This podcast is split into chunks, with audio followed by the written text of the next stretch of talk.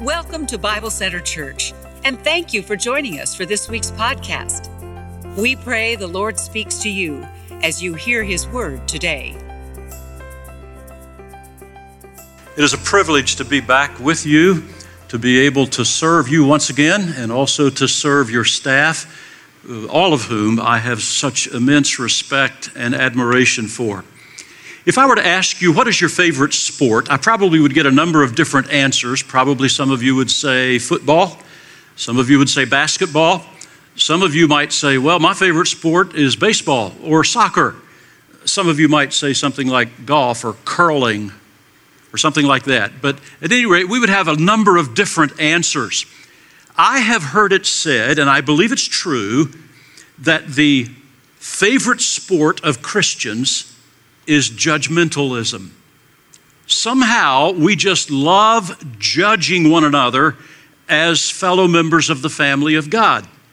James deals with that in James chapter 4, verses 11 and 12. I invite your attention to that passage as we continue today the journey you've been on with your pastors for some weeks now in the book of James, dealing with what heart transformation looks like.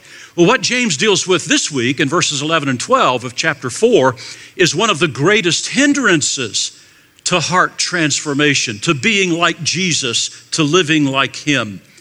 My experience over 49 years of church ministry is that most judgmentalism among Christians, among pastors, and even between churches has to do with issues of Christian liberty. In other words, issues that are not clearly spelled out in the Bible as right or wrong. There's no command, no biblical principle, no example about this. They're issues that we call issues of Christian liberty. We have the freedom to live out our own personal preferences or convictions in those particular issues. It is on those kinds of issues that we tend to judge one another's hearts and motives the most. I could even be more specific than that. More specifically, differences in opinions or personal convictions as to what constitutes worldliness. In other words, are you a worldly Christian or is she or he a worldly Christian? When we judge each other in those ways, we're often making judgments which are not allowable in Scripture. It is judgmentalism. James has referenced being friends with the world, friendship with the world in verse 4. You saw that last week. And so the question is, what does he mean by that? What is worldliness? Since it is so important to understanding that, before we dive into verses 11 and 12, I want to kind of bring you my own personal journey. I want to share my own personal, what I believe to be a growth process of a changing understanding through the years of what worldliness is and is not. I was a teenager uh, during the turbulent decade of the 60s. Those of you who lived through the 60s know that there was tremendous moral upheaval in our country. And during that time, I was basically taught that in order to live out a godly life, you don't go to dances, you don't go to movies. If you're a guy, you don't grow a beard because that makes you look like the hippies, you know, of the 60s. You don't let your hair grow long if you're a guy, and that specifically was defined as over your ears or over your collar in the back. And you certainly don't listen to any music with drums and guitars. You know, whether it was contemporary, rock, jazz, whatever it might be. You don't, you don't do those things if you want to be a faithful, godly Christian. If you do those things, then obviously you are worldly. Do you notice the heavy emphasis on externalism, on external standards of appearance and action? Those kinds of standards became legalistic sets of do's and don'ts. If you do this or do that, then you're worldly. If you don't do this or don't do that, then you are faithful. You're godly. You're a spiritual Christian. Now, I want to make clear that I, I grew up in a good church, a good Bible believing church. I had faithful, godly, spiritually minded parents. But it was characteristic of so many Bible believing churches back in that era of the 60s when, when we saw the tremendous moral upheaval in our culture to swing the pendulum way too far the other way to kind of an externalism, legalism, the kind of thing that says you are worldly if you look like, act like, do anything that the world does. It was an extreme separatism. Well, fast forward a few years. In 1981, I had already been in the pastorate for eight years but I, I, felt like I needed more training. And so I enrolled in a seminary in Indiana, Grace Theological Seminary, Winona Lake, Indiana. And at the same time, the Lord opened up a, a pastorate for me in the area so that I was pastoring during those years.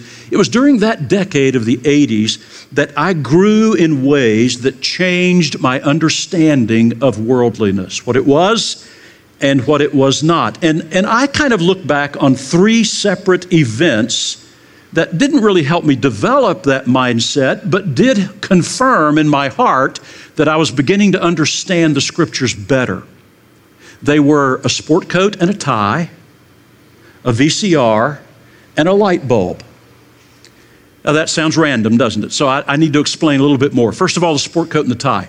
It was the late 80s, and apologist and youth speaker uh, uh, Josh McDowell was making a tour of the country, speaking to groups in major cities, and he came to Fort Wayne, Indiana, our area. And he sent out a letter to all the surrounding churches in the greater Fort Wayne area, said, Bring your pastors, your youth workers, your children's workers to a special session that I'm going to be speaking just for church leaders. And so we gathered up some folks from our church and we went to the Civic Center there in Fort Wayne and we heard Josh McDowell. Just so happened at that time that Josh McDowell was traveling with the group Petra. Now, for those of you who don't know who Petra was, ask your parents. Uh, Petra in the late 70s through the 80s and on into the 90s was probably the pioneer contemporary Christian band that really introduced Christian rock. And so McDowell was getting a lot of criticism for traveling with Petra. You know, the long hair, the, the kind of grungy clothing, and then that rock music, you know, that they were playing. Wow. He was getting a lot of criticism from pastors and churches, and so he addressed that at the very beginning of his speech. And he said, You know, I've traveled with these guys now for weeks, for months, and I've been with them in up down times and down times, and I have seen their heart, how they've responded. I have witnessed their love for Christ, their passion for the gospel, their passion to get the gospel out. I have heard them pray. There's no doubt in my mind, I've seen enough of their hearts that these are godly men. And then he paused a moment, scanned the audience, and looked directly at me. I was sitting about 12 rows back, and he, he pointed at me. He said, You stand.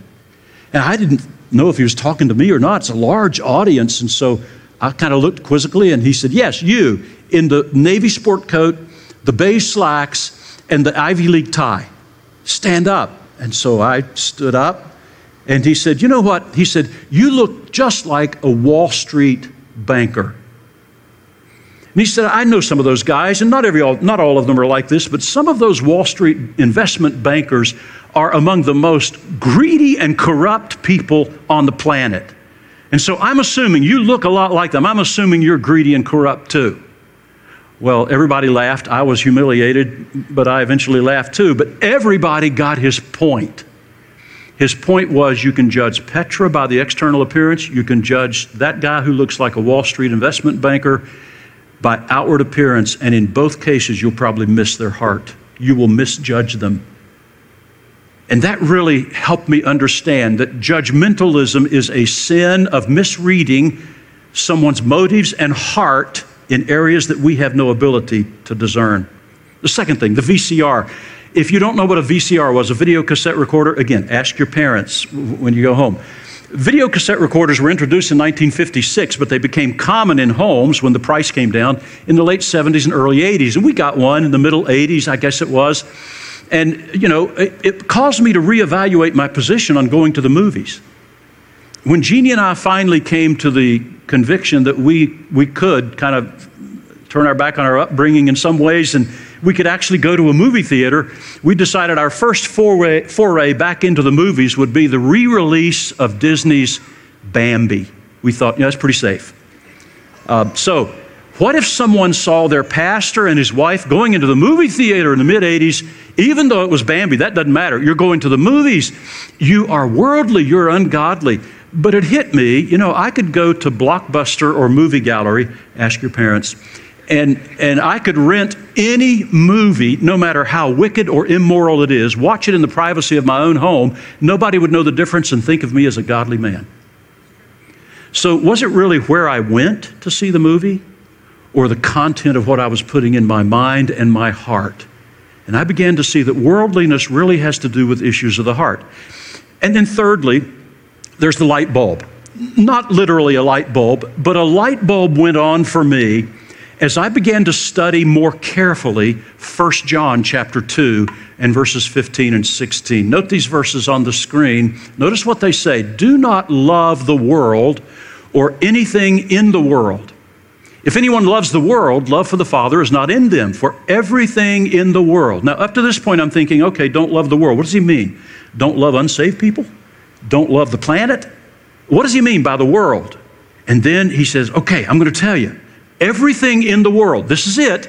These are the three pillars of the world. This is what the world is composed of. This is what worldliness is.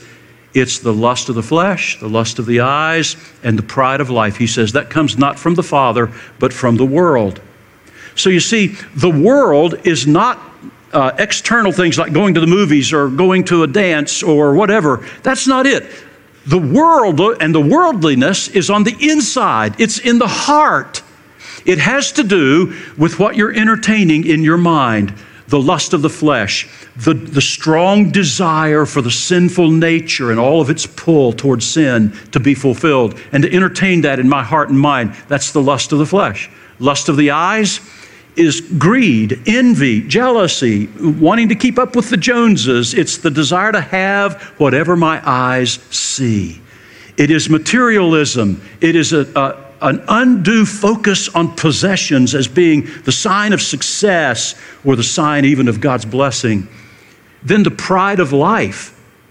That's boasting or being proud. It's the desire for position, for popularity, for fame, to be recognized, to make sure everybody knows I made it to the top. I'm number one. I'm the best, to have my name in lights. Everything in the world comes under one of those three categories, and all three of them have to do with the mind and the heart. Not necessarily the outward actions or appearance. And I, I came to see in that decade of thinking through these things that worldliness really is not necessarily not going to a dance or going to a dance or going to a movie or letting my hair grow a little longer or listening to a certain style of music. That's not worldliness. Worldliness is whether or not I'm entertaining the lusts of the flesh in my heart. Whether or not uh, my ambition in life has to do with having whatever I see, and whether or not my goal is to have people recognize me, to be the best, to be popular, to be recognized and known. That is worldliness. And that's what James is speaking of in James chapter 4. It also directly ties in to our verses today, verses 11 and 12, because the emphasis on externals leads to judgmentalism. We begin to judge others' hearts by what we see on the outside, by actions and appearance. And so it leads directly into judgmentalism. What I'm talking about today is comparing, criticizing, condemning someone because they don't follow all of the external standards of appearance and action that I do. So I'm taking my set of preferences and convictions and forcing them on everybody else as the sign of what godliness is and what worldliness is. That is judgmentalism. And that's what James warns against in this passage. James issues two strong warnings against judgmentalism. The first has to do with the description of judgmentalism. Notice how he describes it in verse 11. Brothers and sisters, do not slander one another. Now, those are the words in bold on the verse on the screen. He goes on to say some other things about judging, but, but notice he's saying, do not slander one another. These are sharp, curt warnings, staccato like statements that warn us in no uncertain terms.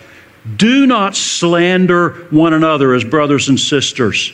Notice he again addresses our speech. That's been very common in the book of James. You've seen it, no doubt, as you've gone through the book. I counted the other day at least nine occasions where he directly, there are others implied, but at least nine direct references to our speech in the book of James. So it's obvious that it's a huge part of our spiritual transformation.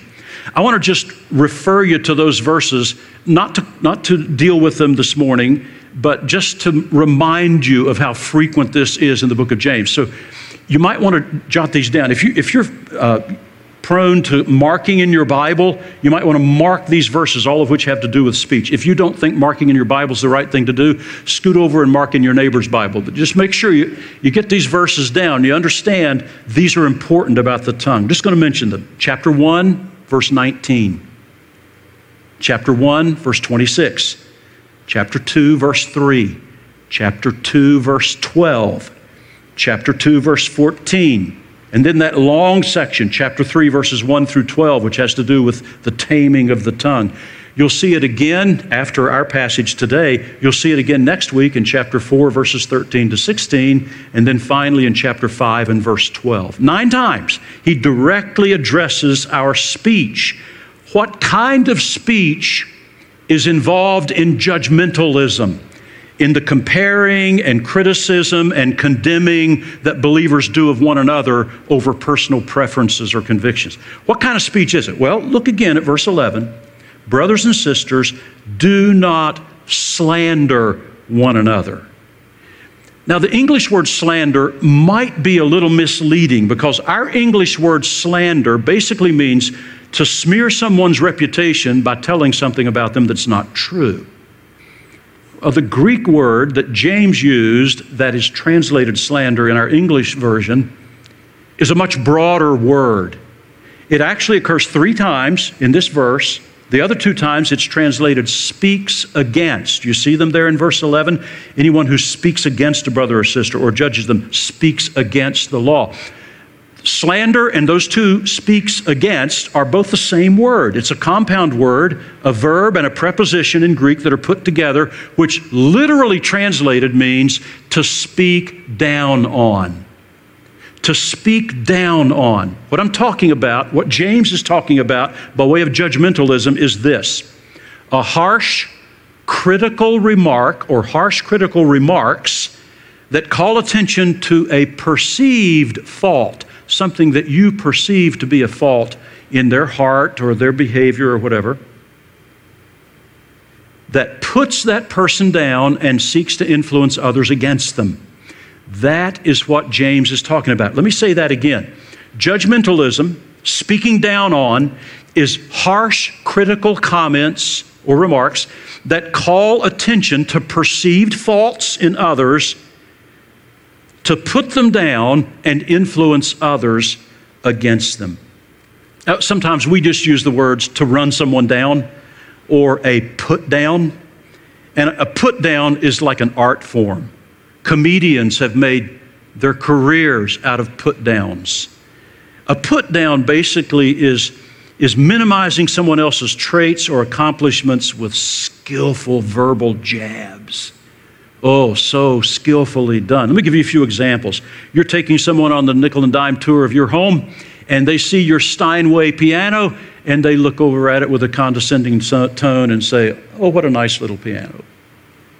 Or you um, are talking with someone, and they're talking about a subject that's kind of a far out subject that only a few people know about, and they look at you with a superior tone and say, Oh, you didn't know about that?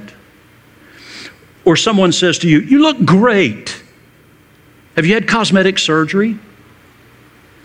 Or maybe someone has been invited to dinner in your home and they say, Dinner was wonderful. Isn't chicken cheap these days? Now, those are put downs.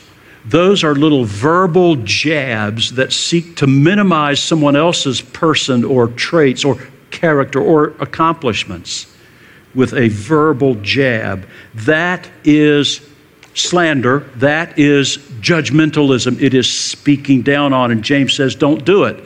Now, notice he also uses the word judges. He says, anyone who speaks against a brother or sister or judges them. And we need to understand what kind of judgment he's talking about here. Because there is a biblical kind of judgment.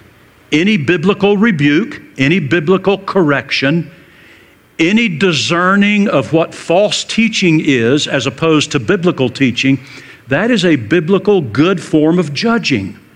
And the Bible says that we should have that kind of discernment. But that's far different from judgmentalism. That's far different from judging someone's motives and heart just based on their outward appearance or actions. James is using the word judge here in the same sense he uses the word speak down on or slander.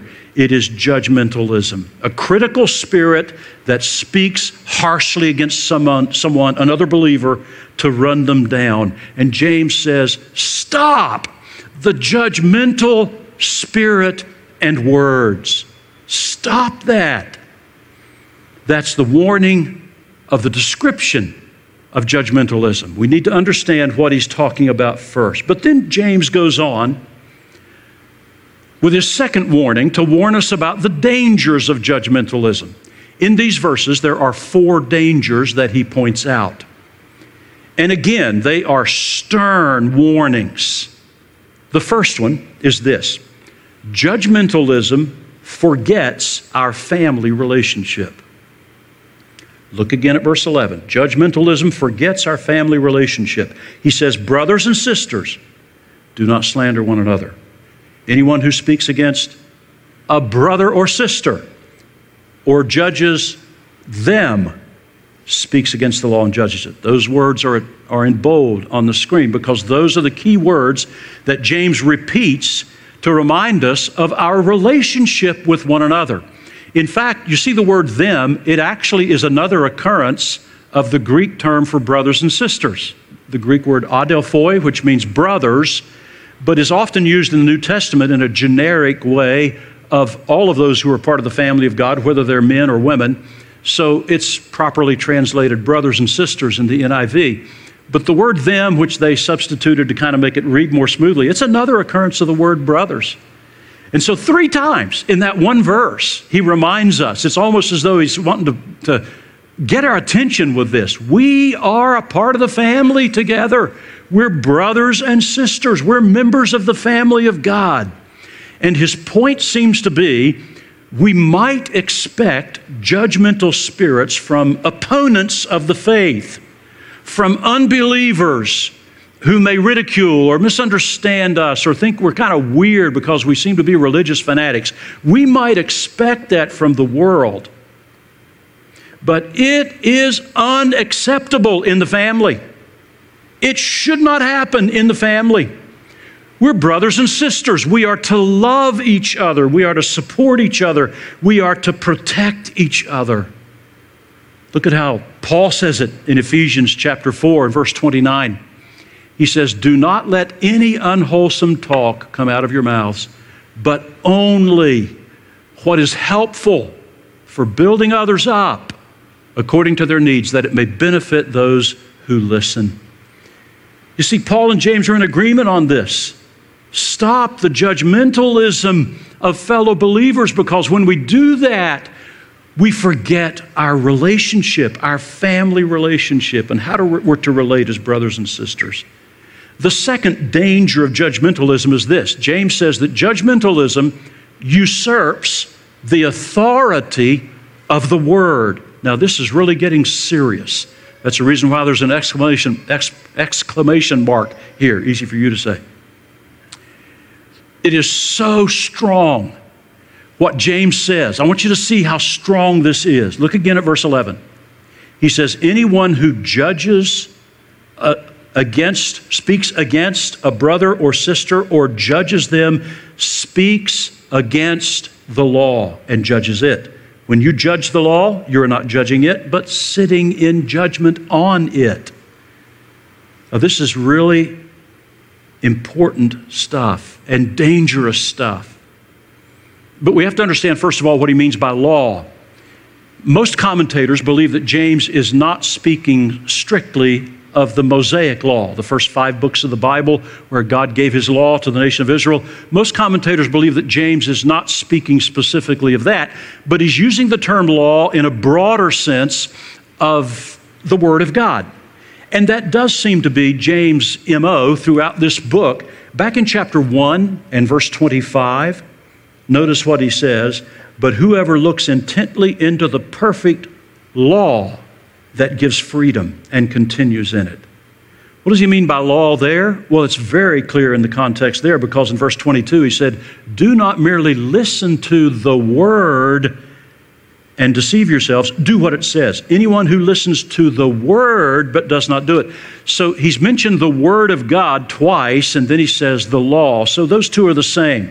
Same thing in chapter 2 and verse 8, where he talks about the royal law. If you really keep the royal law, the law that is kingly, that is kind of set on a throne above all else, is one of the key summations of the, the Old Testament law. Anyone who keeps the royal law found in Scripture, love your neighbor as yourself, you're doing right.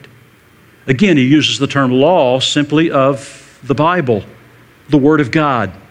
Yes, that command is found first in Leviticus, but it's also repeated numerous times by Jesus and by Paul in the Word of God. So he's speaking here of the Word of God as a whole. That's important to understand because what James is saying here, the danger is this judgmentalism against your brother or sister in Christ violates the Word of God, but it's even worse than that. He says, when you do that, you're not just disobeying the law, you are sitting in judgment on it. Do you see that in the last part of the verse? 11? You're sitting in judgment on it. Now, this is where it gets really serious. When I am judgmental toward my brother or sister in Christ, judging their motives and hearts in areas where I'm not qualified to judge, when I do that, the Bible says I'm placing myself above God's Word. I'm saying that God's Word is not good enough.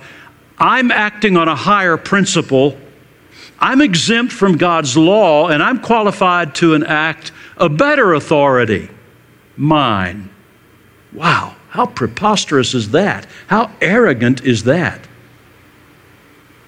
Kent Hughes is one of my favorite commentators for many years, the pastor at College Church in Wheaton, Illinois, the uh, editor of the Preaching the Word commentary series, which I notice your pastor has some in his library. He actually was the author, Kent Hughes was, of most of those commentaries. They are straight from his sermons, a masterful preacher.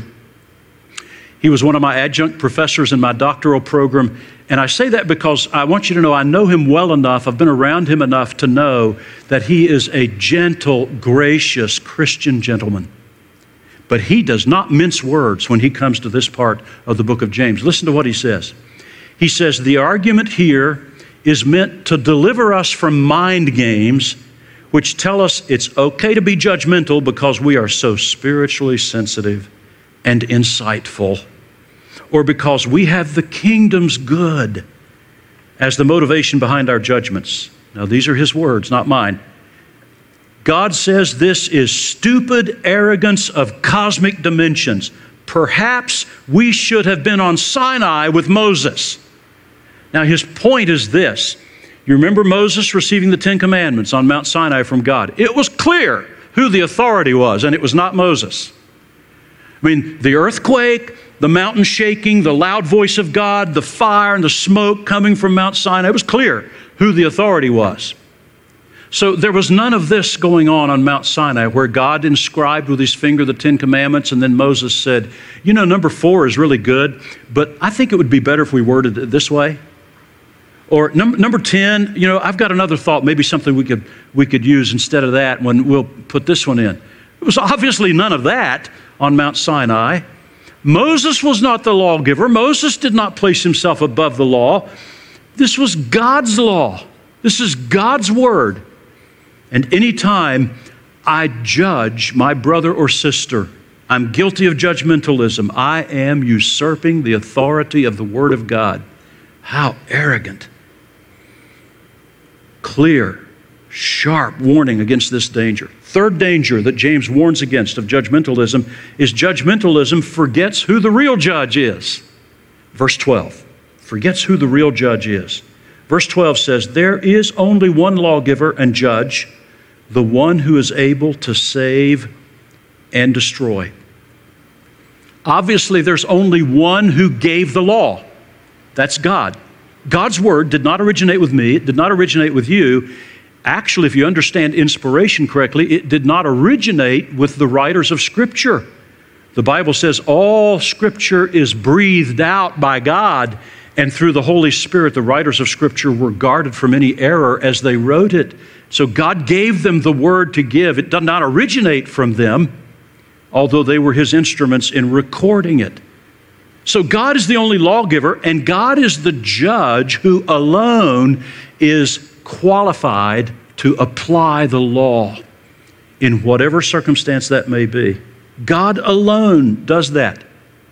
So for me to become judge is to usurp the place of the sovereign ruler of the universe who alone is qualified to tell his universe how to operate and his children how to live. That's God's responsibility. He's the lawgiver, He's the judge. And so for me to, to judge others as fellow believers is to forget who the real judge is. Again, Kent Hughes says it so well. He mentions some other scriptures that identify God as the, the lawgiver and judge, and he says this These scriptures illustrate James' logic here. Since God is the only one who can save and destroy, and that simply means that God, when you trusted Christ, saved you and removed the condemnation of the law against you. Thank God for that. But God is also the only one who can destroy. A word in the New Testament which doesn't mean to annihilate or to cause to cease to exist. It simply means to judge in eternal torment and separation apart from God. So, since uh, Hughes says, since God only has the right only can save and destroy. He only has the right to judge. Therefore, for us to judge one of God's creatures is to usurp a right that only God has. Listen to what he says. Thus, judgmentalism is not only arrogant, but blasphemous. This alone ought to seal our judgmental, demeaning lips for eternity. I think he's caught the seriousness of James' warning. James says that judgmentalism forgets our family relationship, it usurps the authority of the Word of God, it forgets who the real judge is, and then here's the capstone, the fourth one it forgets who we are. Judgmentalism also forgets who we are. Look at how he ends verse 12 with a withering question that serves as a stinging rebuke. Notice what he says. But you, who are you to judge your neighbor?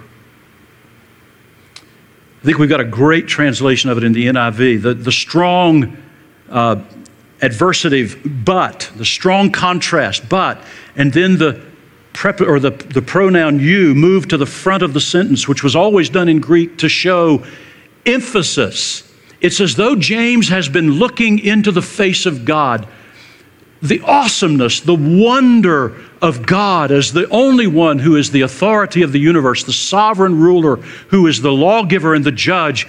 And he's enraptured with the glory of God. And then he looks at us and he says, But you, who do you think you are to judge your neighbor? The sharp contrast should kind of jerk us up and help us to realize who do we think we are? And when you think about it, I'm not qualified to judge the heart and motives of another believer anyway. You know why? My judgment, my observation of them is colored by two things. It's clouded by two things. First of all, my ignorance of what's in their heart. I don't know what's in their heart. Only God knows that. And secondly, by the sinfulness of my own heart. That clouds my observation too. So I'd better leave that kind of judgment, that kind of discerning of the motives and intents and thoughts of the heart up to God. Because when I'm guilty of judgmentalism, I not only forget who He is, I forget who I am. This is the way Paul says it in Romans chapter 14 and verse 4. Who are you to judge someone else's servant? To their own master, servants stand or fall, and they will stand for the Lord is able to make them stand. That's in a passage that deals with areas of Christian liberty. And he says, You leave them alone. If you differ on certain areas of action or behavior, you don't judge. That's up to God to judge. And God is able to make that other brother or sister stand. Even if you think they're doing the wrong thing, He's able to make them stand. He's the one that judges their hearts. So, what do we do with judgmentalism? Just stop it? Is that what I'm telling you? Just stop being judgmental? Well, the problem with just saying that and going no further is that anytime we try to stop something, we're acting in our own effort and strength. God has given us the Holy Spirit to enable us to do whatever He commands us to do. And so I would phrase it this way change your focus to these two truths, which, by the way, Jesus said fulfilled all the requirements of the law that God ever expected of anybody. So, first of all, I would say, love God. Love God. Understand that as the lawgiver and the judge, rather than judging you, he sent his son Jesus to take his judgment that you deserved and I deserved on himself. And when you trusted him as Savior, he removed all of the condemnation of the law against you. When you fully realize that, when you realize that deep in your heart that Jesus died for you, then you will understand that the only response is to love Him with all your heart, soul, mind, and strength. And then, secondly, I would say, love others. Love your fellow brothers and sisters in Christ. Recognize that other believers have experienced the same grace and mercy of God. They are fellow members of the family with you. And because of that, you are journeying together. Take your place alongside them rather than judging them. Grow together, help each other grow. Don't be their judge. Strong warnings against judgmentalism. Would you pray with me, please? Father, these are indeed strong warnings. They're stern, but they are so needed in our hearts. Help us to learn what it means to love you and to love others, and not to set ourselves up as judge of people's motives and hearts. In Jesus' name we pray. Amen. For more information, visit us at BibleCenterChurch.com or check us out on social media.